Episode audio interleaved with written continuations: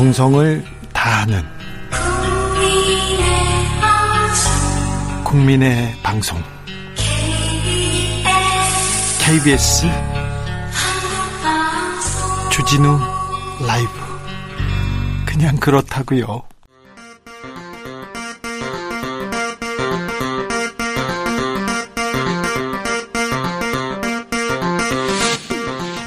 주진우 라이브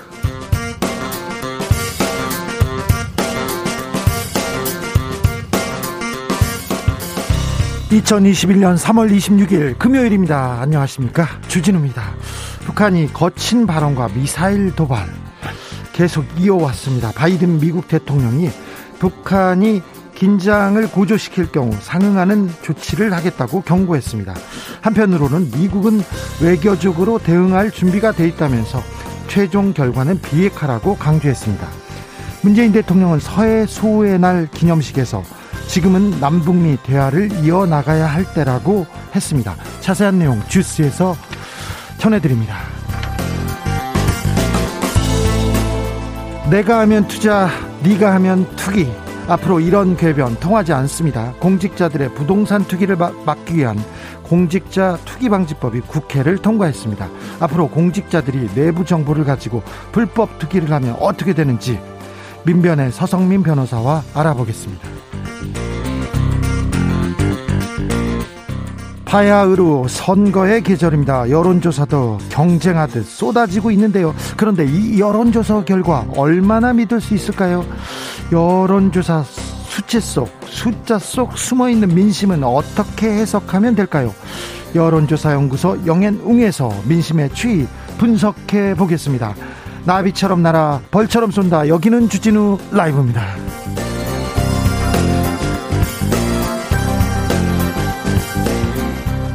오늘도 자중자의 겸손하고 진정성 있게 여러분과 함께 하겠습니다. 완연한 봄입니다. 주말 앞두고 봄꽃 보러 가야 된다. 꽃들이 나를 부른다. 밖으로 나가고 싶다. 이런 분들 많습니다. 하지만 코로나 시대라는 거 모두 또 자중해야 되는 시대다, 시대라는 거 다시 한번 강조합니다. 제가 오늘 안중근 의사 순국 111주년 행사에 다녀와 가지고요. 야외에 조금 있었더니 목이 아파요. 목 건강을 위해서라도 바깥 나들이 자제해 주십시오. 하이든님께서는 주지진우 기자님 창문 열고 주무셨나요? 아니요, 아니요. 제가 오늘 행사 때문에 바깥에서 좀 오래 서 있었더니 목이 이렇습니다. 여러분도 조심하셔야 됩니다. 사회적 거리두기 연장됐습니다. 벚꽃놀이도 4명까지만 가능한데요. 부디 많이 모이지 마시고 가족끼리 소수 정예로 마스크 잘 쓰시고 거리두기 잘 지켜야 됩니다. 동네 한 바퀴, 동네에 있는 꽃놀이 정도는 괜찮을 것 같은데 그것도 짧은 시간에 하셔야 됩니다. 안 그러면은 목 아파요. 자, 지금 어디서 뭐 하면서 주진우 라이브 함께하고 계신지 응답해 주십시오. 샵 9730 짧은 문자 50원 긴 문자는 100원입니다. 공으로 보내시면 무료입니다. 그럼 주진우 라이브 시작하겠습니다.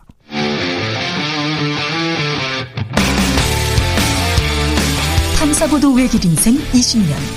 주 기자가 제일 싫어하는 것은?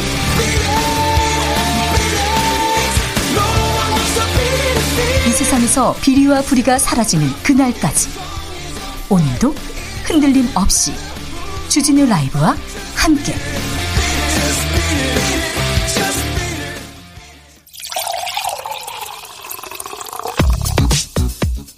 진짜 중요한 뉴스만 쭉 뽑아냈습니다. 줄 라이브가 뽑은 오늘의 뉴스 주스. 정상근 기자 어서 오세요. 네, 안녕하십니까? 북한이 탄도 미사일을 발사했습니다. 여기에 대해서 문재인 대통령이 입장을 냈습니다. 네, 문재인 대통령은 어제 이 북한이 탄도미사일을 동해상으로 발사한 것을 두고 대화 분위기에 어려움을 주는 일이라면서 결코 바람직하지 않다라고 말했습니다. 결코 바람직하지 않다. 네.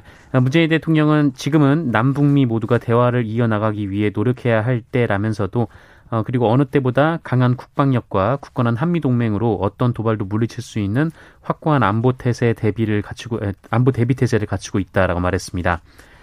한편 문재인 대통령은 그 오는 2023년 진수하는 그 신형 호위함의 한 명을 천안함으로 명명을 했습니다. 문재인 대통령은 이 천안함 영웅들과 생존 생존 장병들의 투혼을 담아 이 천안함이 찬란하게 부활할 것이다 라고 밝혔습니다. 네, 천안함 얘기를 강조하셨습니다.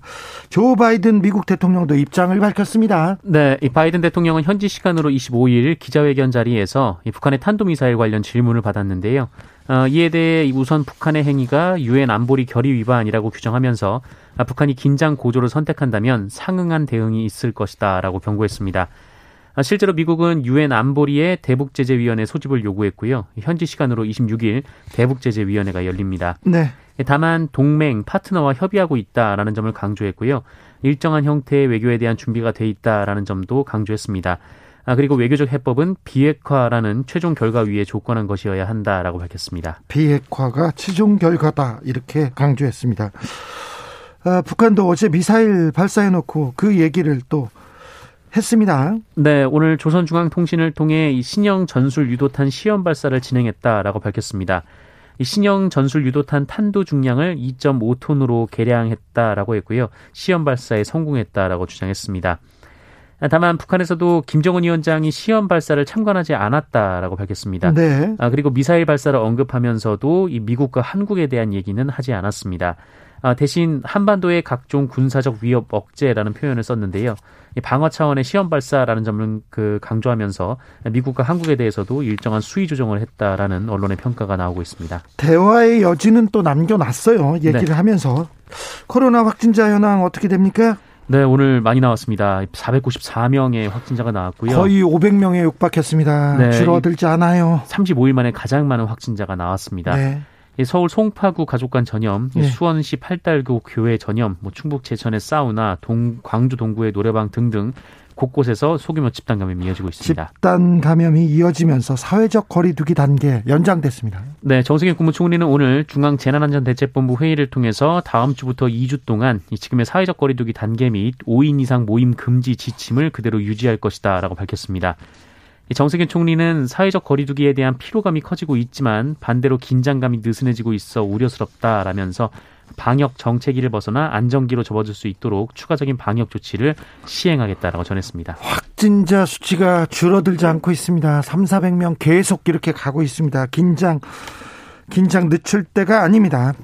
경찰이 투기 의혹을 받고 있는 국회의원들 수사 벌이고 있어요. 속도를 내고 있습니다. 네, 한국토지주택공사 직원들의 땅 투기 의혹에서 시작된 경찰의 부동산 투기 사범 수사가 국회로도 향하고 있습니다.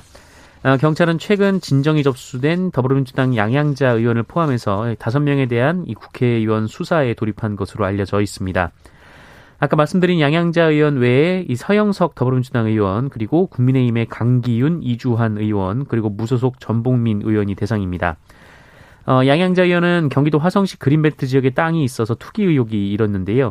어, 이 땅이 국토교통부가 2014년 9월 이 화성 비봉 공공주택지구 지구계획을 승인하면서 가격이 올랐습니다. 어, 서영석 의원은 지난 2015년 부천시 고강동 토지 870여 제곱미터 그리고 인근 근린 생활시설을 어, 지인, 지인과 지분을 나눠서 매입한 바 있는데요.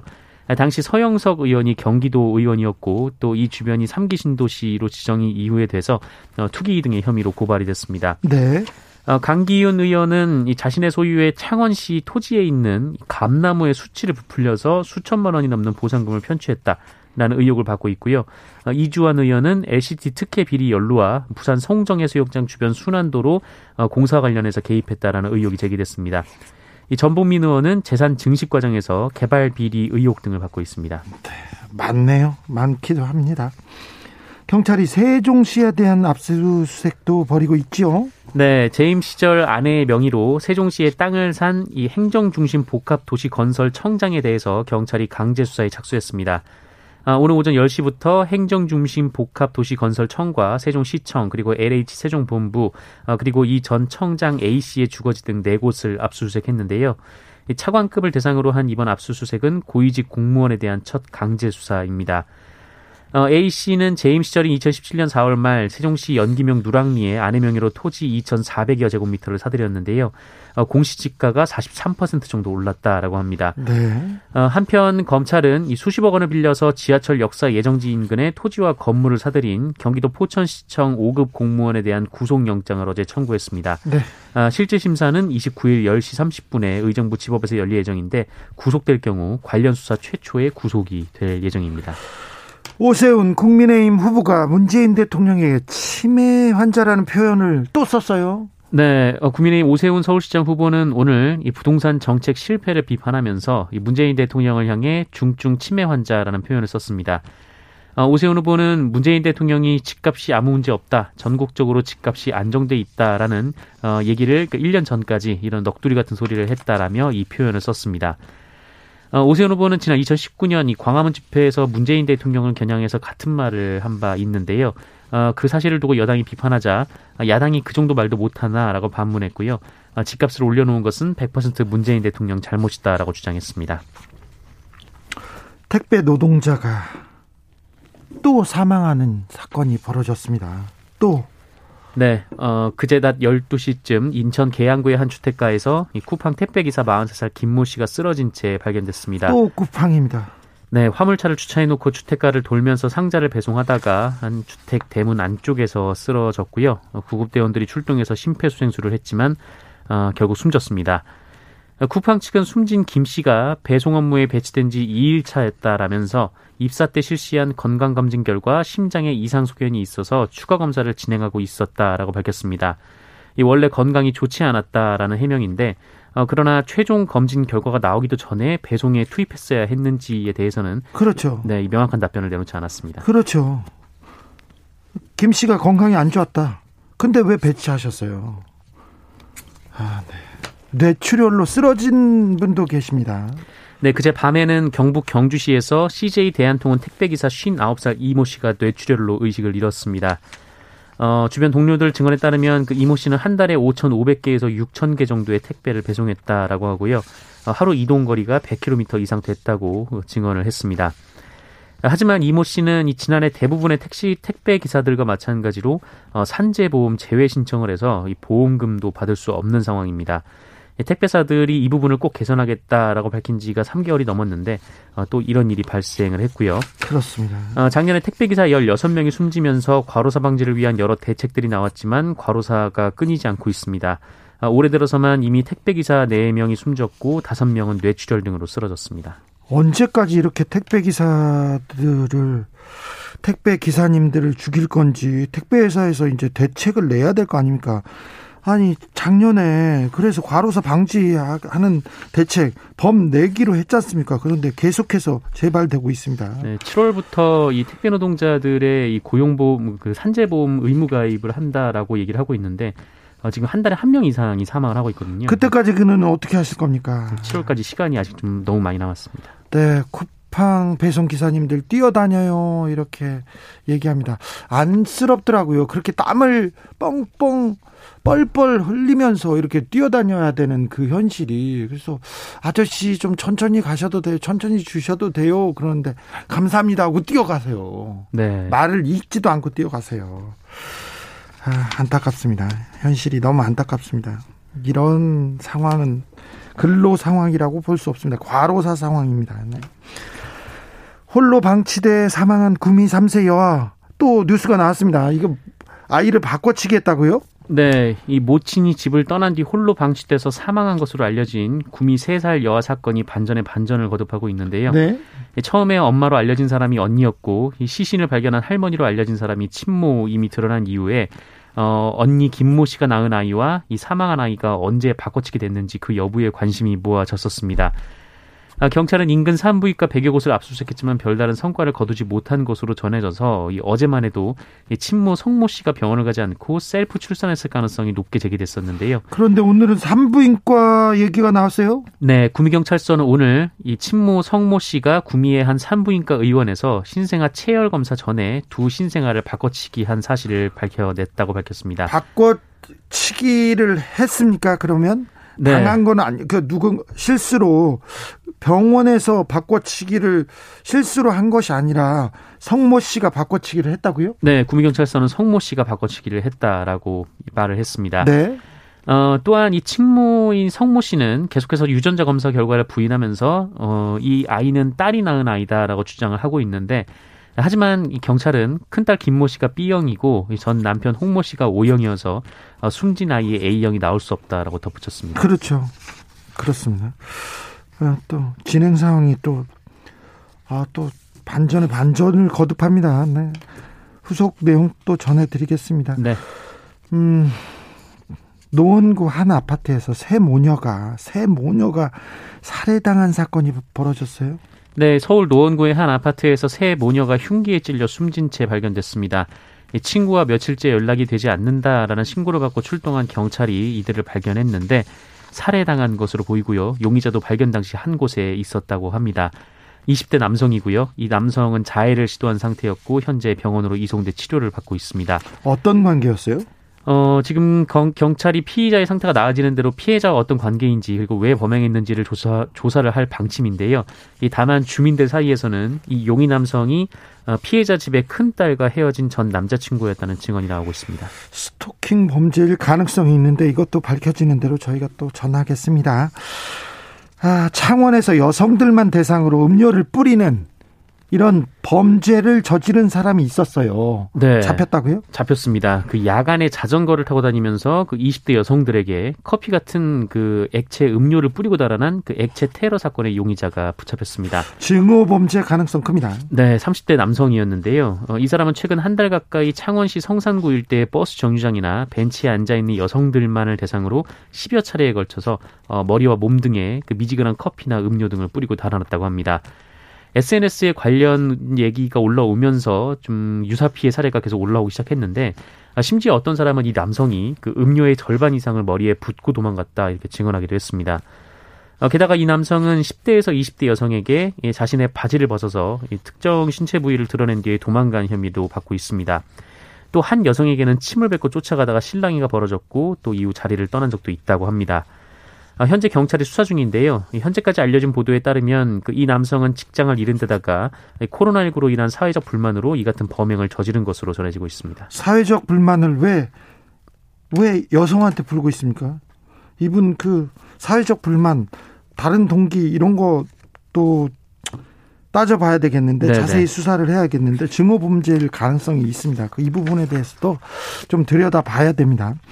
SBS 한 드라마가 큰 화제를 낳고 있어요. 역사 왜곡이 네. 심하다고 하는데요. 네, 이 조선 구마사라는 제목의 드라마인데 그 역사를 배경으로 한 판타지 드라마입니다. 네. 판타지 드라마이긴 한데 네. 어, 그런데 이 드라마는 역사 왜곡 논란에 계속 휩싸였습니다. 아, 지난 20일 1회 방송 중에 그 실존 인물인 충녕대군, 그 세종대왕이죠. 네. 이 충녕대군이 이 서양의 구마사제를 대접하는 장면에서 중국 음식을 대접하고 또 무녀로 나오는 배우에게 중국풍의 의상을 입혀 논란이 됐습니다. 역사 왜곡도 왜곡인데 마치 중국 역사처럼 설정을 했다라는 뭐 이런 비판이 많았는데요. 시청자들이 왜 이렇게 화가 났습니까? 네, 음, 그러니까 한마디로 이제 뭐 중국에 마치 뭐 그 속해 있는 나라처럼 네. 꾸몄다라는 겁니다. 이 논란이 일면서 시청자들이 조선구마사 시간에 광고를 하는 기업과 장소 등을 제공하는 지자체에 압력을 넣었고 어, 기업 지자체들이 잇따라 광고와 후원을 철회했습니다. 아, 그리고 SBS는 오늘 이와 관련해서 이 드라마를 폐지하기로 결정했습니다. 폐지요? 네, 이 방영권료 대부분을 이미 선지급한 상황이라고 하고요. 이 제작사는 80% 이상 촬영을 마친 상황이라고 하는데요. SBS는 뭐 경제적 손실 등이 우려되는 상황이지만 지상파 방송사로서 무거운 책임감을 느끼며 방송 취소를 결정했다라고 밝혔습니다. 네. 참고로 이 드라마는 제작비가 320억 원에 이른다라고 합니다. 누리호 1단계 엔진 시험이 성공했습니다. 네, 오는 10월 발사 예정인 그 한국평화 발사체 그 누리호가 1단 엔진의 마지막 연소 시험을 성공적으로 마쳤습니다. 어, 누리호가 개발 과정 중에 가장 어려운 것으로 꼽혔던 것이 바로 이 1단 종합 연소 시험인데 어, 이 시험에 성공하면서 오는 9월에 발사 리허설만 남게 됐습니다. 아, 그리고 10월에 그 실제 위성과 비슷한 무게의 모델을 탑재해서 1차 발사에 나설 예정이고요. 이 내년 5월에는 실제 위성을 싣고 본 발사에 도전을 합니다. 정부는 누리호 기술을 통해 달과 소행성 탐사 등 도전적인 우주 탐사에 활용하고 한국형 GPS를 구축해서 자율주행차 등 미래 유망 산업의 기틀을 다질 예정입니다. 네. 빌 와탕카님께서 정 기자님 뉴스 리딩에 특화된 꿀성대예요 얘기합니다. 자 정상근 기자 목 이 성대 관리 비법이 있습니까? 뭐 밖에 오래 안 서 있습니다. 아, 네 알겠어요. 저 저한테 지금 어, 아닙니다, 아닙니다. 네. 얼른 가세요. 네, 주스 고맙습니다. 정상근 기자와 함께 했습니다. 감사합니다. 네, 고맙습니다. 얼른 가세요. 네. 3803님께서 미세먼지에는 KF80이나 구사를 써야 합니다. 목이 아프다는 건 마스크 선택에 문제가 있다는 겁니다. 아이고, 거기까지는 제가 잘 몰랐습니다. 0358님께서 동생 남편 제부가 택배 노동자라서 이런 기사 뉴스 나오면요. 우리 가족은 가슴이 철렁합니다. 모두들 지혜를 좀 주세요. 더 이상 죽으면 안 됩니다. 그렇습니다. 이거 사회적 타살입니다. 이 정도로 계속 죽음이 이 노동자의 죽음이 반복되고 있습니다. 이 죽음의 행렬을 막아야 될 거 아닙니까? 가슴이 철렁합니다. 일부러 그래서 조금 택배 노동자의 좀 인권 그리고 일자리를 좀 조금 나아지도록 이 좀 개선하기 위해서 저희가 계속해서 좀 안타깝지만 택배 노동자 뉴스는 전해드리고 있습니다. 송문방님께서도 주 기자님 안진걸 소장께 좀 전해주세요. 아직도 CJ 택배는 저녁 8시, 9시까지 배송합니다. 왜 늦게 배송하냐고요? 기사님께 여쭤보니까 1시까지 분류하고 나오면 저녁 늦게까지 할 수밖에 없다고 하시던데 아직도 달라지지 않았네요. 안진걸 소장하고 저희가 계속 얘기하는데 아직 부족한 것 같습니다. 더 얘기하겠습니다. 더 크게 외치겠습니다. 4443님께서 가족 중 치매 환자가 있는데 누군가를 조롱하기 위해서 치매 환자를 언급할 때마다 심장이 쿵 내려앉습니다. 제발 그런 말은 삼가해 주세요. 그렇습니다. 치매 걸렸냐?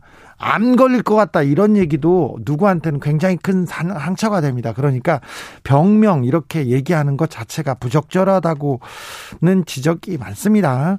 이경주님께서도 안 그래도 꽃 구경하고 싶고 주진우 라이브도 놓치고 싶지 않아서 이럴 때는 어떻게 하죠? 아파트 앞 벤치에 앉아서 아이랑 둘이 앉아서 듣고 있어요. 꽃들이 언제 이렇게 다 피었는지 모르겠어요. 벤치에 앉아서 꽃들 바라보면서 주진우 라이브를 듣고 계시네요. 아, 여기가 바로 무릉도원이네요. 얘기했습니다. 아이고, 좋은 방법인 것 같습니다. 5318님, 퇴근길입니다. 이곳 익사는 벚꽃이 가로수예요. 개나리꽃이 담장 울타리가 되었으나, 쓰니 퇴근길이 어, 퇴근길이 나들이길입니다. 얘기했습니다. 익산에서 군산까지 이렇게 전주에서 군산까지 가는 길에 벚꽃이 이렇게 피어 있어요. 아, 벚꽃 예쁜데. 아, 벚꽃 아가씨. 아, 네. 벚꽃 예쁜데. 교통정보센터 다녀오겠습니다. 공인혜 씨. 주진우 라이브.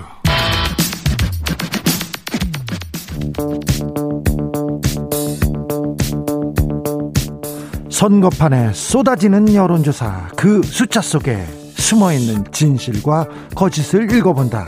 대한민국 민심 싱크탱크 여론조사 연구소 영앤웅. 지난주 첫 방송 이후에 반응이 폭발적이었습니다. 특별히 여론조사 믿을 수 있냐, 여론조사 어떻게 읽어야 되냐, 많은 분들이 관심을 가졌습니다. 그래서 오늘도 재보궐 특집으로 준비했습니다. 민심의 향배 어디로 향하고 있는지 집중 탐구 분석해 보겠습니다.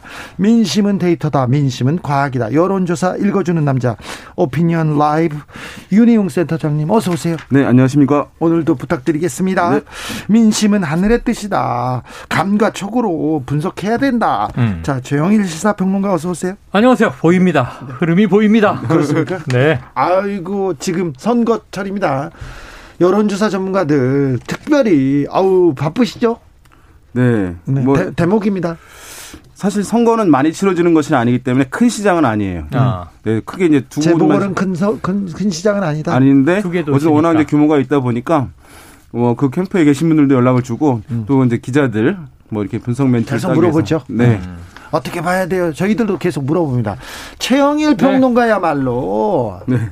선거철에 제일 바쁘죠. 새벽부터. 선거철에 바쁘죠. 새벽부터 밤까지. 지금 이제 또 개표 방송은 네. 밤샘을 예약하고 있지 않습니까? 네. 체력을 좀 다져야 되는데 네. 뭐 하루하루 쏟아지는 뉴스가 너무 많고요. 네. 지금 윤용 센터장도 말씀을 하셨지만 지금 이 여론조사도 쏟아지고 있는데 행간에 보이지 않는 데이터와 데이터 사이에 숨어 있는 의미들이 있어요. 숨어 있는 의미를 본격적으로 읽어보겠습니다. 네. 박영선 후보가 지지율이 하루의 지지율 2%씩 따박따박 올릴 자신이 있다. 요거 네.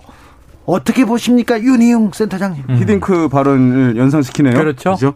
어, 지금 보면은 민주당 같은 경우에는 국민의힘 후보에 비해서 좀 열세인 상황들이 지표에서 많이 확인되고 있어요. 그런데 박영선 후보의 지지율은 사실 애초에 높게 나왔을 때보다 좀 줄어들어 있는 상황이에요. 음. 그러니까 예전에는 40% 이상 막 나왔었는데 맞아요. 30%대 음. 나오고 있는 상황이니까 이건 뭐냐 하면 여권의 기본 지지층 자체를 자체가 지지 표출이 지금 안 되고 있는 상황이라는 그렇습니다. 점이기 때문에 사실은 이제 끌어올릴 수 있는 여지가 있다는 점에서 저는 이제 박영선 후보가 이 얘기하는 것은 일정 부분 음. 지금 상황을 얘기하고 앞으로의 목표를 얘기한다는 점에서 뭐 틀린 말은 이제 아닐 수 있는데 기간이 지금 얼마 남지 않았기 때문에 음. 만약에 이거 한다면 더 가열차게 음. 해야지 지금 짧은 시간 안에 어떤 경쟁 구도를 만들 수 있을 것이다 이렇게 봅니다. 더 가열차게 뛰어야 따박따박 네네. 2% 네. 올릴 수 있다. 네. 요즘에는 열심히 하는 게 중요한 게 아니에요. 네. 현명하게 해야죠. 네. 자, 생각해 보세요. 자, 하루에 2%씩 열흘 동안 올렸어요. 20% 올라가죠. 그럼 지금 오세훈 후보와 박영선 후보가 그때 비로소 박빙이 되는 거예요. 문제는 뭐냐? 합치면 100이 넘습니다. 네. 그러니까 문제는 뭐냐 하면 네. 오세훈 후보를 지지하고 있는 중도를 뺏어오는 전략이 중요한 거예요. 그러니까 내 지지율을 올린다. 이건 뭐냐면 아까 말씀하신 대로 표출되지 않은 진보 유권자의 민심. 이거 요즘에 shy 진보라고 부르는데 shy 진보 있습니다. shy 진보를 이끌어내야죠. 그래서 투표 독려하고 있습니다. 그런데 더 중요한 건 뭐냐면 박빙이라고 하면 요즘에 대선도 그렇고 총선도 그렇고 대부분 막 2, 3% 차이에서 엎치락뒤치락하고 결론 나는 경우가 참 많거든요. 그렇죠. 부서, 서울시장 선거는 네. 더더욱 그랬습니다. 이번 선거는 오세훈 시장은 이미 경험이 있어요. 한명숙 네. 후보하고의 경험. 그리고 그때 이제 노회찬 후보도 있었습니다. 0.6% 포인트로 밤새서 이겼잖아요. 네. 그때 졌다고 패배 선언했다가 이겼잖아요. 네. 그렇기 때문에 아는 거예요. 박빙이다 이번도. 그래서 문제는 뭐냐면 이 오 후보는 지금 중도를 뺏기지 않으려는 집착. 네. 그리고 그걸 뺏어와야만 하는 박영선 후보. 저는 이 중간 네. 한5% 내외에서 아주 치열한 싸움이 벌어지는데 현명한 자가 이긴다. 여기에서 저 궁금증이 생기는데 음. 오세훈 후보는 서울시장 때도 그랬고요. 종로 국회의원 선거에서도 그렇고 여론조사에서는 엄청나게 상대 후보를 그 제압을 하죠. 그렇죠. 음. 그랬는데 뚜껑을 열어보면 붙어 있더라고요. 이건 왜 음. 그렇습니까? 이게 이제 오세훈 후보만의 이제 특성 때문에 그런 것은 아니고 음. 제가 봤을 때 사실은 이제 그 말씀하신 두 가지 사례가 실시되었을 때는 2010년과 그 직후였는데 당시에는 이제 여론조사 기법이 지금하고 좀 많이 달랐어요. 당시에는 집전화 위주로 조사가 이루어졌어요. 아, 예. 이미 그때 근데 집전화를 갖고 있는 사람들이 전 국민의 40% 정도밖에 네. 안될 때였으니까 네. 조사에서는 대표성이 중요하거든요. 음. 그러니까 뭐 다양한 사람들을 성연령비뿐만 아니라 집전화 있는 사람이든 없는 사람이든 음. 거기도 이제 고르게 나와야 되는데 그러다 보니까 이제 어, 집 전화 없는 사람들은 원천적으로 배제되다 보니까 그때 이제 격차가 훨씬 이제 컸던 부분이 있는데 음. 그대로 휴대폰 조사가 좀 대세가 되고 있는 상황이긴 해서 저는 이전보다는 뭐 조사 품질은 좀 좋아진 측면이 있는데 어, 중요한 것은 어쨌든 결과가 어, 선거 결과가 여론조사 결과 다를 차이 다를 수 있는 가능성은 여전히 있는데요. 왜냐하면 저번에 말씀드렸지만 여론조사는 투표에 참여하지 않은 사람들도 포함된 여론인 거예요. 그렇죠. 근데 선거 결과는 투표에 참여한 사람들만의 여론인 거예요. 그러니까 사실은 언론에서 또는 정당에서 이렇게 얘기하잖아요. 누가 투표의 그 지지층을 많이 투표장으로 끌어내느냐라고 하는 문제는 그것을 단순히 의견을 행동으로 옮기는 그 의지를 높이는 작업 그것을 이제 지금 선거 운동을 하고 있는 것인데 어느 쪽이 더 많이 하느냐에 따라서 이제 결과들은 여론조사 결과와 일정 부분 차이가 날 가능성은 있다 보겠습니다. 음. 네. 서울 시민을 대상으로 한 여론조사도 국민의힘이 우세한 것으로 현재까지 네, 나오고 네. 있죠. 네. 이걸 현실로 받아들여야 되겠죠. 그렇죠. 음, 써니님께서 역시 선거는 중도층을 잡는 게 핵심인 것 음. 같아요. 자, 중도층의 마음을 어떻게 잡아야 된다고 보십니까? 자, 두 가지가 있습니다. 우선 커뮤니케이션, 소통 차원에서 요즘에 촉과 감이 그냥 나오는 게 아니고 아, 네. 길거리에서 많은 분들을 만나봐야 돼요. 네. 근데 정권 심판, 지금 야당이 주장하는 게 정권 심판론이죠. 정부 비판하는 목소리가 노출이 돼요. 음. 예전에는 정치 얘기하면 싸울까봐 정부 욕이나 대통령 욕을 안 했어요. 음. 근데 요즘엔 많은 분들이 대놓고 길거리에서 하세요. 음. 예를 들면 택시기사분들이라든가 네. 거리에서 만나는 좀 중장년층이라든가 이건 뭐냐면 선거에서 뭔가 좀 본때를 보여주겠다. 이런 심리가 표출되고 있는 거예요. 그러니까 샤이 진보라고 하는 건 뭐냐면 예전엔 정부 잘하지 우리 대통령 훌륭하지 이런 얘기를 했었는데 지금은 그런 얘기를 잘 못하는 거야. 네. 왜냐하면 직장이라든가 조직사회 공동체에서 아 지금 좀 정권 심판 정부가 잘못하고 있다 이게 다수 아닌가 이게 LH 사태에서 주로 비롯된 겁니다. 근데 그 여파는 계속 이어지고 있다는 거고요. 그래서 이러한 샤이 진보들이 아니 뭐 말로 토론하고 싸울 필요 없어요. 정치 토론하는 게 아니라 투표장에 조용히 가서 음. 박영순 후보를 찍으면 민주당은 이기는 거예요. 어떻게 투표장으로 끌어낼 것인가. 이게 지금 핵심인 것이고 첫 번째는 이게 소통의 차원이 있고요. 그 다음에 두 번째는 그거보다 좀 깊이 들어가서 컨텐츠의 싸움이 있습니다. 그러니까 뭐냐면 나에게 이익이 되는 게 뭐야? 이게 좀 우리가 얄팍한 자본주의적 탐욕이 아니라 민생 차원에서 서울 시민 유권자들이 지금까지 나온 부동산 공약은 1년에 실현할 수 없는 거지 않습니까? 근데 박영순 후보가 예를 들면 자 이제 위로금 10만 원 드리겠습니다. 그 다음에 이제 유치원도 친환경 무상 급식하겠습니다. 노인층에 대한 지원을 강화하겠습니다. 이렇게 하루에 2%를 얘기하는 게 소소한 공약을 펼치고 있는 거고 자 그럼 이제 오세훈 후보는 지금 지지율에 취하지 말자는 얘기를 하고 있어요. 예. 지지율 믿지 말자는 얘기 하고 있어요. 예. 그럼 구체적인 공약들이 민생 차원에서 나와줄 필요가 있다. 그런데 어, 저는 이게 궁금하더라고요. 네. 오세훈 후보가 20대에서 오, 박영선 후보를 크게 앞서고 있죠. 크게 앞지르고 있습니다. 맞습니다. 이거는 어떻게 봐야 됩니까? 뭐 지금 이제 20대가 사실은 이제 예전에는 이런 얘기 많이 했어요. 20대 보수화 얘기. 사실 이 얘기는 10년 전부터도 나왔던 얘기. 20년 전에 나왔어요. 20년 전에도 나왔었죠.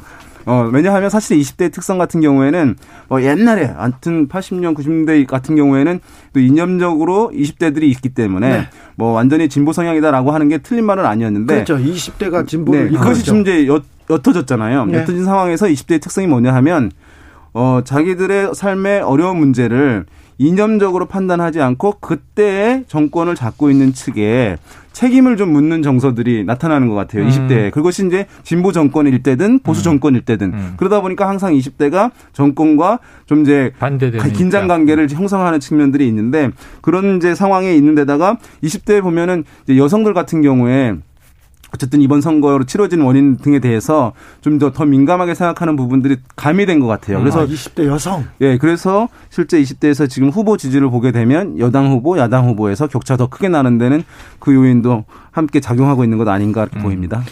이번 선거에 태극 기 부대는 어떤 영향을 미칠까요? 특별히 오세훈 후보가 태극기 부대 집회에 참석했다는 걸 네, 네. 민주당이 공세를 펴붓고 퍼붓고 있지 않습니까? 그건 두 가지의 지표로 볼 수 있습니다. 하나는 우리가 지금 세대 이야기를 했잖아요. 20대와 40대.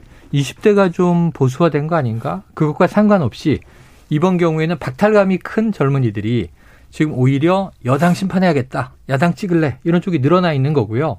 이념 지형으로 보면 보수는 국민의힘 지지하고 진보는 민주당 지지하는 게 명확히 나타나는데 중간에 중도층이 있어요. 예. 중도층이 압도적으로 지금 보수 정당 쪽으로 넘어가 있습니다. 지금 중도층은 지금 오세훈 후보한테 가 있습니까? 정권 심판론 쪽으로 가 있다는 거예요. 자, 여기서 강성 보수라고 우리가 부를 수 있는 네. 일명 태극기 부대. 우선은 연령으로 보면 60대 이상이에요. 이분들은 이미 보수 지지가 압도적이에요. 현재 네. 상황에서. 네. 그래서 앞으로 태극기 부대의 강성 보수층의 역할이 두드러질 건 없어요. 왜냐하면 이미 이미 오세훈 후보 쪽으로 집결해 있어요. 예. 더 집결할 것인가? 뭐 플러스 알파가 약간 나올 수는 있지만 박영선 후보가 이끌어낼 숨어 있는 진보표에 비하면 네. 그 층은 얇다 이렇게 분석해 봅니다. 선거는 이제 딱지 붙이기 싸움이에요. 음. 우리가 어렸을 때 이제 학교에서 장난을 하잖아요. 그러면은 막 등에다가 누구 음. 바보 이렇게 붙이잖아요. 네. 근데 안 붙이면 이제 집에 학교에서 끝나가지고 집에 가 있으면 내 등에 바보라고 써 있는 거예요. 네. 그러니까 사실은 상대방을 계속 규정을 하면서 그걸로 보이도록 하는 것이거든요. 음. 선거가. 그러니까 뭐냐면 야당에서는 지금 이제 어 정권 심판 정서가 있는 분들한테 어필하기 위해서 어, 뭐, 문재인의 아바트다. 음. 네. 문재인 대통령의 아바트다. 박영선 후보를. 그리고 뭐, 문재인 대통령 독재자다. 이런 짝지를 이제 막 붙이면서 음, 음. 야권, 어, 지지층들을 활성화시키는 거죠. 그걸 네. 보면서. 여권에서는 반대로 어, 오세훈 후보는 태극기와 가깝다라고 네. 하는 또 딱지를 붙이고 MB의 음. 아바타다라고 하는 딱지를 붙이는 거예요. 그러면 이제 그것에 대해서 어, 반감이 있고 민감하게 작용하는 여권 지지층들을 활성화시키는 것이죠. 그래서 지금 딱지 붙이기 싸움을 지금 하고 음. 있는 것인데 제가 봤을 때 뭐 일정 부분 이제 반응이 이루, 어지는 것인데 만약에 문재인 대통령이 독재자다 이렇게 부르는 것 같은 음. 경우에는 오히려 역효과도 이제 일정 부분 있을 수 있는 왜냐하면 어 야권 지지층들을 투표장에 나오게 하는 효과도 있겠지만 음. 여권 지지층이 어 특별히 이제 선거에 대해서 어 적극성이 높지 않은 사람들이라 하더라도 이런 부분에 대해서 문재인 대통령 좋아하는 사람들 같은 경우는 아 그건 아니지라고 하면서 투표장에 나갈 수도 있는 것이니까 그런 것들은 이제 어, 작용 반작용을 잘 감안해서 음. 딱지를 붙여야 되지 않을까 싶습니다. 그래서 지금 타이밍이 네. 오세훈 후보에게 아주 중요한 타이밍이에요. 뭐냐면 민주당이 그 이 태극기 집회 2019년에 나가서 정감흥 목사와 함께 당시 오세훈 후보가 오세훈 전 시장이었죠. 네. 외쳤던 이야기들을 소환해서 구구 아니냐 네. 정체성이 중도가 아니고 이게 아주 중요한 프레임이에요. 네. 지금 민주당 입장에서 절박한 건 중도와 보수의 경계를 갈라쳐야 되거든요. 네. 왜냐하면 저쪽으로 넘어가 있으니까. 네. 근데 제가 아까 말씀드린 대로 강성 보수는 이미 들어와 있는 잡은 곡이에요. 음. 오세훈 입장에서는. 네. 근데 오세훈 후보가 이것을 좀 자극시킨다. 아까 활성화라는 음. 표현 쓰셨는데, 어, 근데 대통령이 그럼 독재자 아니란 말입니까? 지금 이 나라가 뭐 제대로 가고 있단 말입니까? 하고 비판의 수위가 높아져서 우리 국민 일반이 생각하는 정도를 넘어가게 되면 중도층은 빨간불이 들어옵니다. 네. 어? 그구야? 정체성이 너무 과격해? 혹은 저렇게까지 비판할 건 아니지. 그럼 중도층이 또 중도층은 항상 이 캐스팅 보트잖아요. 네. 스윙 보터라고도 부르고. 그러니까 이 우클릭을 하고 있다가 멈춰요. 그리고 좌클릭을 할 수 있어요. 예. 그러니까 유동적이에요 항상. 그러면서 오세훈 음. 후보가 어느 정도의 감각으로 촉으로 정말 중도와 보수를 묶는 경계를 잘 자극할 것이냐인데 요 핀트가 어긋나면요 이게 패착이 되는 겁니다. 네. 그래서 박영선 후보에게 어부지리가 될 수 있다. 예. 그래서 이 부분은 앞으로 발언의 수위를 계속 지켜볼 대목입니다. 정광훈 후보, 정광훈 네. 후보래요. 죄송합니다. 옛날에 목사, 후보였던 적도 네. 있죠. 목사 제 취재를 오래 했지 않습니까? 네. 오래 전부터 오세훈 후보가 서울시장이 될 거라고 저한테 계속 얘기하셨어요. 음. 아예 오세훈 후보가 부각되기도 전에 네. 이후에 신뢰가 좀 대단하게 쌓여 있는 예언의 은사가 있으셨. 아. 국민의힘에서는 네. 박영선 후보도 정광훈 목사 집회 참석했다 이렇게 하면서 바로 반박했습니다. 네. 이거는요. 네네. 이건 좀 말이 안 되는 이 억지 비교예요. 왜 그러냐면 자 국회에서 네. 3당이 모여서 개신교 목사님들을 모시고 네. 기도회를 하는 거예요. 아, 나라를 위한 기도회. 기도회. 이거는 공식 행사예요. 아니 태극기 어. 집회 어. 참석한 게 아닌가요? 근데 태극기 집회 참석한 게 결코 아니고 국회에서 있었던 공식 행사고 네. 그 당시에는 정광훈 목사가 네. 한기총회 음. 한기총회 공동 대표이면서 개신교계에서 대표하던 정치 성향과는 별개로 이건 종교적인 차원에서 그런 역할을 맡고 있었던 때라 그 행사에 참석을 한 거죠 국회 행사에. 아, 네. 그래서 거기에서는 뭐 이 저 중견 어, 의원들과 행사를 한 것 자체는 뭐라 할 수 없다. 예. 그게 세미나일 수도 있고 종교 집회일 수도 있습니다. 그런데 문제는 광화문 제야 가두 집회에서의 목소리 높여서 이건 방송에서 언급할 수 없는 얘기를 한 것과는 음. 차원이 좀 다르다고 봐야겠습니다. 오세훈 후보가 어 거친 얘기를 조금 하는데요. 네, 최근 들어서 문, 그렇죠. 문재인 대통령에게 지금 뭐 계속 뭐 거친 언사를 하는데 음. 이거는 선거에 어떤 변수가 될까요? 그러니까 아까 말씀드린 대로 정도의 문제예요. 제가 최근에 하나 굉장히 재미있는 예를 들어드릴게요. 어, 뭐, 뭐 방송사에서 이 패방이 결정된 드라마가 있습니다. 네. 근데 예를 들면 그 드라마가 억울해요. 네. 어, 다른 드라마들도 판타지였는데 네. 왜 우리만 이렇게 중국 이 냄새가 많이 난다고 비판이 셀까? 억울할 수 있죠. 네, 억울할 수 있어요. 네, 그런데 제가 한마디를 드립니다. 정도의 차이다. 아, 정도가. 음, 예, 5개 T 정도로 웬만하면 네. 이 역사 논, 논쟁이나 뭐 역사 왜곡 논란 또는 5개 T 네. 고증 논란이 있는데 이 경우에는 너무 대놓고 중국 분위기였던 거 아니냐. 네. 1회, 2회 이제 음. 초방임에도 불구하고 그래서 청와대 20만 명 넘게 사흘 동안 이거 방송 중지해 달라. 청원이 올라왔거든요. 사흘 동안 20만 명. 네, 그러니까 이게 민심이 쏠리면 문제가 되는 건데 네. 아까 말씀하신 어 정권 심판론이 지금 탄력 받은 것 같단 말이에요. 네. 오세훈 후보가 문재인 대통령을 계속 비판하면 지지율이 오를 것 같단 말이에요. 네. 근데 이게 역치라는 게 있어서 자극의 강도도 한계가 있어요. 근데 저, 그 정도를 음. 넘어가 버리면 오히려 역효과가 난다. 이걸 오세훈 후보가 좀 아셔야 돼요. 저, 런 전략일 수도 있을 것 같아요. 지금 이제 격차가 나고 근데 보궐 선거잖아요 이번이. 그러니까 그렇죠. 본 선거일 같은 경우는 휴일이 아니란 말이죠. 음. 뭐 그러니까 사전 투표가 있다 하더라도 지금 어쨌든 여러 가지 네거티브 싸움도 있고 한 상황이니까 사람들이 적극적으로 투표장에 많이 안 나가서 투표율이 낮을 것이다. 음. 그러면 우리 보수 어, 강경 보수 성향층 들만 투표장으로 불러와도 음. 이길 수 있겠다라고 만약에 판단을 했다고 한다면 이 수위가 앞으로 더 올라갈 수는 있는 거예요. 네. 왜냐하면 거기에 반응하는 분들은 그런 분들이기 어. 때문에 네. 어, 투표장에 더 나올 가능성이 있는 것이니까. 그러니까 막 중도 아까 말씀하신데 뭐 안철수, 금태섭 이런 분들은 이제 선대위원장을 하는 것은 중도 확장 전략이긴 한데 음. 만약에 이후에 발언 수위가 너무 세진다고 한다면 아마 투, 낮은 투표를 예상하고 음. 어, 그렇게 가지는 것 결제 수도 있다. 네. 네. 1315님이 중도도 생각하고 판단합니다. 이리저리 쏠리지 않습니다. 네. 이렇게 얘기합니다. 음. 맞습니다. 근데 짧게 물어볼게요. 네. shy 진보가 진짜 존재하긴 합니까? 어, shy 진보 존재하죠. 있습니까? 네네. 이거를 야당도 알고 있어요. 아니, shy 트럼프. 네. shy 보수까지는 들었는데. 샤이니까지도 인정해요. 근데 shy 진보도 있습니다. 자, 제가 말씀드릴게요. shy라는 것은 상대적인 거예요. 네. 내가 지금 신봉하고 있는 뭐 정치적인 어떤 성향이나 민, 밀고 있는 후보가 네. 밖에 얘기했을 때 친구들에게 역비판을 받아요. 네. 그러면 얘기 못 하는 거예요. 그러니까 예를 들면 문재인 대통령에 대한 지지율 높고 칭송이 자자할 때. 아, 지금은? 네. 그렇죠. 지금 정권 심판론이 드라이브가 걸렸다고 야당이 보고 네. 야당 지지율이 높은 이유, 이거 여, 함께 이 연계해서 윤석열 전 총장에 대한 차기 대선 지지율이 높은 이유를 보면 지금 이 집권 5년 차 문재인 정부가 잘못하고 있다라는 부정평가가 높단 말이에요. 네. 여기서 정권 심판론으로 지금 선거를 몰고 가는 건데 이럴 때 진보적인 지지 신념을 가지고 있는 사람들이 의사 표현을 자유롭게 하지 못하는 분위기가 됐을 때 네. shy가 생겨나는 겁니다. 아 그래요? 이게 이제 shy 얘기 많이 나오잖아요. 네. 어느 순간 이제 shy가 막 한국에서 많이 분석하는데 쓰이는데 원래는 선거 끝난 다음에 여론조사 결과랑 선거 결과 왜 차이 났냐. 네. 맞아요. 아, shy층이 있었나 보다라고 하는데 사후적으로 이게 여론조사 전문가들이 그냥 자기 빠져나가려고 네. 하는 소리 아닙니까? 그런데 평상시에 이제 shy가 사실은 예전엔 그런 분위기 있었을 텐데 지금 이제 저는 일정 부분 우리 최, 최영 평론가님께서 말씀하신 부분이 이제 지금 있는 것 같아요. 여권의 악재가 워낙 크니까. 맞아. 그런데 또 한편으로는 이 샤이라고 하는 현상이 결과로서 나타난 측면도 있는 거예요. 예. 그렇기 때문에 아 샤이층이 있으니까 우리 안심하도 나중에 결국 선거에서는 이길 어. 수도 있고 박빙이 될 거야라고 하는 것은 제가 봤을 때는 음. 바람직하진 않고 그 만약에 그것이 있다고 한다면 이들을 어쨌든 투표장으로 나오게 하는 데 있어서 음. 절박한 캠페인이 필요한 측면으로 연결돼야지 그렇죠. 그냥 있어서 괜찮다 이렇게 하는 것은 저는 그거는 아니라 생각합니다. 소연수님이 샤이는 그냥 설문조사 결과를 믿지 못하는 지지자들의 꿈이죠 이렇게 네. 하고 따끔하게 얘기하시는 아, 샤이가 결과로서 나타난 측면이 있는 거예요. 예. 그런데 박영순 오세훈 오세훈 박영선 후보가 지금 시간이 많지 남, 많이 음. 남지 않았습니다. 진검 승부를 벌여야 될 네네.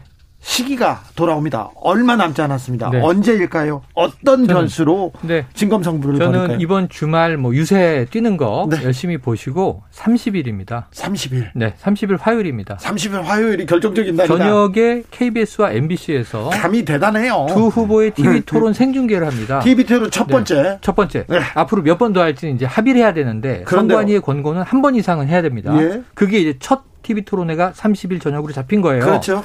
박영선 후보가 이때 오세훈 후보를 압도적으로 토론에서 제압하지 못하면 네. 상당히 빨간불이 들어옵니다. 아하. 지금 국민들이 다 관심이 있어서 지켜보는 가운데 오세훈 잘해라 뭐 응원도 쏟아지고 네. 박영선 화이팅 쏟아지는데 이거는 검투사가 네. 그야말로 콜로세움에 나가는 상황이거든요. 네. 그래서 말의 진검승부로 박 후보가 오 후보를 얼만큼 제압하고 우위를 점하느냐, 네. 토론 승 하느냐에 따라서 박 후보의 앞으로의 전망이 왔다 갔다 하는 가장 중요한 승부처입니다. 기자 출신 박영선 공격 화려합니다. 그런데 오세훈 변호사 출신 오세훈 맞아요. 오세훈의 변호 수비 이거 단단합니다. 이 싸움이 맞아요. 될까요? 용어 상박이 되겠죠. 저는 잘, 저는 잘. 이렇게 그날 보고 있으면요. 네. 무협지를 보는 것처럼 번개도 막 치고 네. 비바람도 쏟아지고 장풍도 날아가고 그럴 것 같은 느낌을 가져보는데 굉장히 볼만한 대결이 될 겁니다. 어쨌든 오세훈 후보는 대여 공세를 뭐 엄청 세게 할 것 같아요. 지금 이제 앞서고 있으니까. 네. 그렇죠. 박영선 후보 측에서는 지금 보면 어 국민들 중에서 정부에 대해서 실망해서 어떤 심판하려고 하는 사람들이 아까 말씀하신 중도층 등에 있는 거잖아요. 네. 그런데 후보에 대한 이제 공세를 하고 있는 거잖아요. 어떤 음. 네거티브 검증이라든가 하고 있는 상황인데 그런데 두 가지 마음이 있을 수 있는 거예요. 어, 검증에서 아까 아닌가? 근데 심판을 하고 싶어 하는 마음이 있으니까 이것을 한 번의 지지로 전환시키는 어렵기 때문에 저는 일정 부분 그 브릿지라고 할 수 있을 텐데 만약에 여건이 밀리고 있는 상황에서 음. 전략을 짠다면 아, 일정 부분 우리가 좀 미흡한 부분들이 있었습니다. 라고 음. 하는 걸 얘기하면서 그렇지만 뭐 발전을 위해서 뭐 음. 도시의 발전을 위해서는 어, 이렇게 저를 찍어주시면 감사하겠습니다. 라고 하는 측면의 전략으로 좀 갈 필요가 있는 부분도 음. 있지 않을까 생각됩니다. 7598님께서 영해웅, 영웅 브라더스 잘합니다. 윤희용 센터장님 어록 나오네요. 딱지 붙이기 그러게요. 희용 바보 이렇게 딱지 붙이기. 네, 네. 그런데 자 부산으로 가보겠습니다. 네. 부산은 박형준 후보가 쏟아지는 검증을 받고 있습니다. 맞아요. 검증 국면인데 검증 쏟아지고 의혹 쏟아져도 박형준 후보의 지지율 꿈쩍하지 않고 있습니다. 현재까지는 맞아요. 예, 박형준 후보 그러니까 이게 이 박형준 후보 개인 인물 검증에 부산 유권자들의 관심이 더 쏠리느냐 아니면 이번 선거의 어떤 정치적 의미 대선 전초전인데 문재인 정부에 한번 따끔한 심판을 해야 되는 거 아니냐 하는 민심이 더 강하게 쏠리느냐의 차이예요. 네. 근데 지금은 이게 김영춘 후보 개인의 인물 됨됨이나 개인기 컨텐츠의 문제가 아니라 김영춘 후보는 상당히 잘해가고 있었는데 문제는 이 큰 격차는 외부 요인에 의한 이 효과란 말이에요. 네. 그런데 이게 줄어들지 않는다고 하는 건 뭐냐면 정권의 화난 민심이 아직까지 가라앉지 않고 있다는데 여기서 지금 김영춘 캠프에서 또 하나의 착오가 나왔어요. 네. 오거돈 전 시장의 변호인이 선대 본부장으로 들어왔던 것에 대해서 네. 문제가 네. 터지면서 지금 이제 이 선대 본부장이 나갔단 말이에요. 사퇴하고. 그래서 이런 부분들은 이 서울도 마찬가지지만 자, 이 재보선이 발생하게 된 원인 제공에 원료를 끊어내야 되는데 네. 왜 이것을 캠판으로 받아들였을까는 좀 아쉬움은 남는 대목이에요. 박형준 후보 캠프에서는 계속해서 오거돈 그리고 음. 조민을 외치고 있지 않습니까? 네, 그런데 거기서 나왔네요. 깨시민님께서 이명박 전 대통령 전과 14번 나왔는데 네. 찍었잖아요. 음, 음. 그냥 찍을 것 같아요. 얘기하면 아, 윤희영 선 너무 단순한 그때랑 좀 비슷한 패턴 아니냐라고 네. 하는 이제 분석들이 그렇게 있어요. 분석하는 사람들 많습니다. 네, 예수님 이게 이제 확실하게 딱 가야 되는데 너무 많이 나 많이 나다 보니까 이게 노이즈 많아. 아닌가? 네. 노이즈로 막 인식되는 측면이 있는 거예요. 이렇게 한두 개 해야 되는데 매일 나와요. 이거 네. 너무 예. 그러다 보니까 이제 명확하게 그것을 인지하지 않고 그리고 또 맞불을 놓잖아요. 아, 이쪽도 뭐가 있다라고 해버리는 것이니까 음. 서로, 서로 이제 근거들을 막 제공해주면서 실제 효과는 잘 나타나지 않는 측면이 이제 있는 상황인데 부산 같은 경우는 제가 봤을 때 박형준 후보 어쨌든 정권 심판 계속 얘기를 하고 있는 것인데 지금 여권에서는 박형준 후보에 대해서 검증 공세를 하고 있잖아요. 근데 맞아요. 김영춘 후보는 잘 안 보이는 상황이 있어요. 네. 그렇죠. 어, 그래서 만약에 지지가 전환되려고 하면은 이, 이 김영춘 후보 후보도 부각이 돼야 되는데 음. 이게 이제 사실 잘 가려지면서 박형준 후보이냐 아니냐만의 싸움에서만 맞아요. 비춰지는 측면들이 네. 아마 지지 여러 가지 의혹에도 불구하고 지지가 많이 옮겨가지 않고 있는 상황들 야기하고 있는 것 같습니다. 저 선거 취재 이렇게 계속해 보면 음, 네. 의혹이 하나씩 둘씩 하는데 영향을 여론조사에도 그리고 지지율에도 영향을 못 미쳐요. 음. 근데 언제 한번 그렇게 결정적인 의혹이 아닌데 하나가 터지지 않습니까? 그럼 네. 또 그때는 또 어떻게 무너지는 거죠. 변수가 생길 수 있습니까? 부산시장 재보궐선거에? 아직 지금 이제 사전 투표까지는 일주일 정도 남은 상황이잖아요. 음. 여러 가지 해명 중에서 어떤 뭐 결정적인 이제 트리거, 음. 결정적인 어쨌든 뭐 거짓말 같은 것들이 나오게 된다면 그 압축되어 있는 것들이 영향을 음. 이제 발휘할 수는 있 다고 보고요. 그래서 아직까지 이제 부산 같은 경우는 서울에 비해서도 오히려 더 격차가 줄어들 가능성 저는 좀 음. 제법 있지 않을까 생각됩니다. 그게 저는 똑같을 때 지금 부산은 서울보다 더 이 좋지가 않아요. 민주당 입장에서 바라보면 그런데 30일 저녁에 똑같은 동시간대 부산 KBS, 부산 MBC는 이 박형준 대 김영춘의 또 TV 토론이 나오는데 부산도 30일 날 합니까? 네, 30일 같은 시간이에요. 그러니까 이제 서울 유권자들은 서울 거 볼 거고 부산 음. 유권자들은 부산 거 볼 거고 또 하나는 잊지 말아야 할 게 지금 서울만 해도 보시면 10개 넘게 포스터가 붙어 있잖아요. 13개인 것 같은데. 네. 15번까지인가 있는데 출마한 분들은 13분 정도 네, 됩니다. 예, 빠진 번호도 있으니까. 네. 그래서 이분들은 그럼 뭐 자기 자기 정견을 언제 알리느냐? 29일 날 오후에 군소 정당 무소속 후보들을 모아서 허경영 후보도 네, 허경영 음, 후보도 나오고 동무대 요거 좀 흥행될 수도 있어요. 29일 오후에 토론회를 따로 해요. 예? 자 그런데 이제 30일 저녁 부산에서도 김영춘 후보의 입과 손에 오롯이 박형준 후보에 대한 의혹이 어느 정도 강력하고 신빙성이 있으며 이게 시민들의 입장에서 주목해야 할 위태로운 점이 있는 것인지를 어필할 수 있는 거의 마지막 기회 아니냐. 왜냐하면 언론이 도와주면 아까 말씀하신 조그만 게 불이 타오르는 경우가 있고 네. 언론이 도와주지 않으면 굉장히 묵직한 이슈도 묻히는 경우가 있어요. 그렇죠. 그래서 언론에 거리를 제공하는 이 공개 토론회를 활용해야 됩니다. 여론조사연구소 영예농 오늘도 뜨겁게 분석해봤습니다. 최영일, 윤희용, 윤희용, 최영일 감사합니다. 고맙습니다. 고맙습니다. 조심히 가세요. 네. 네.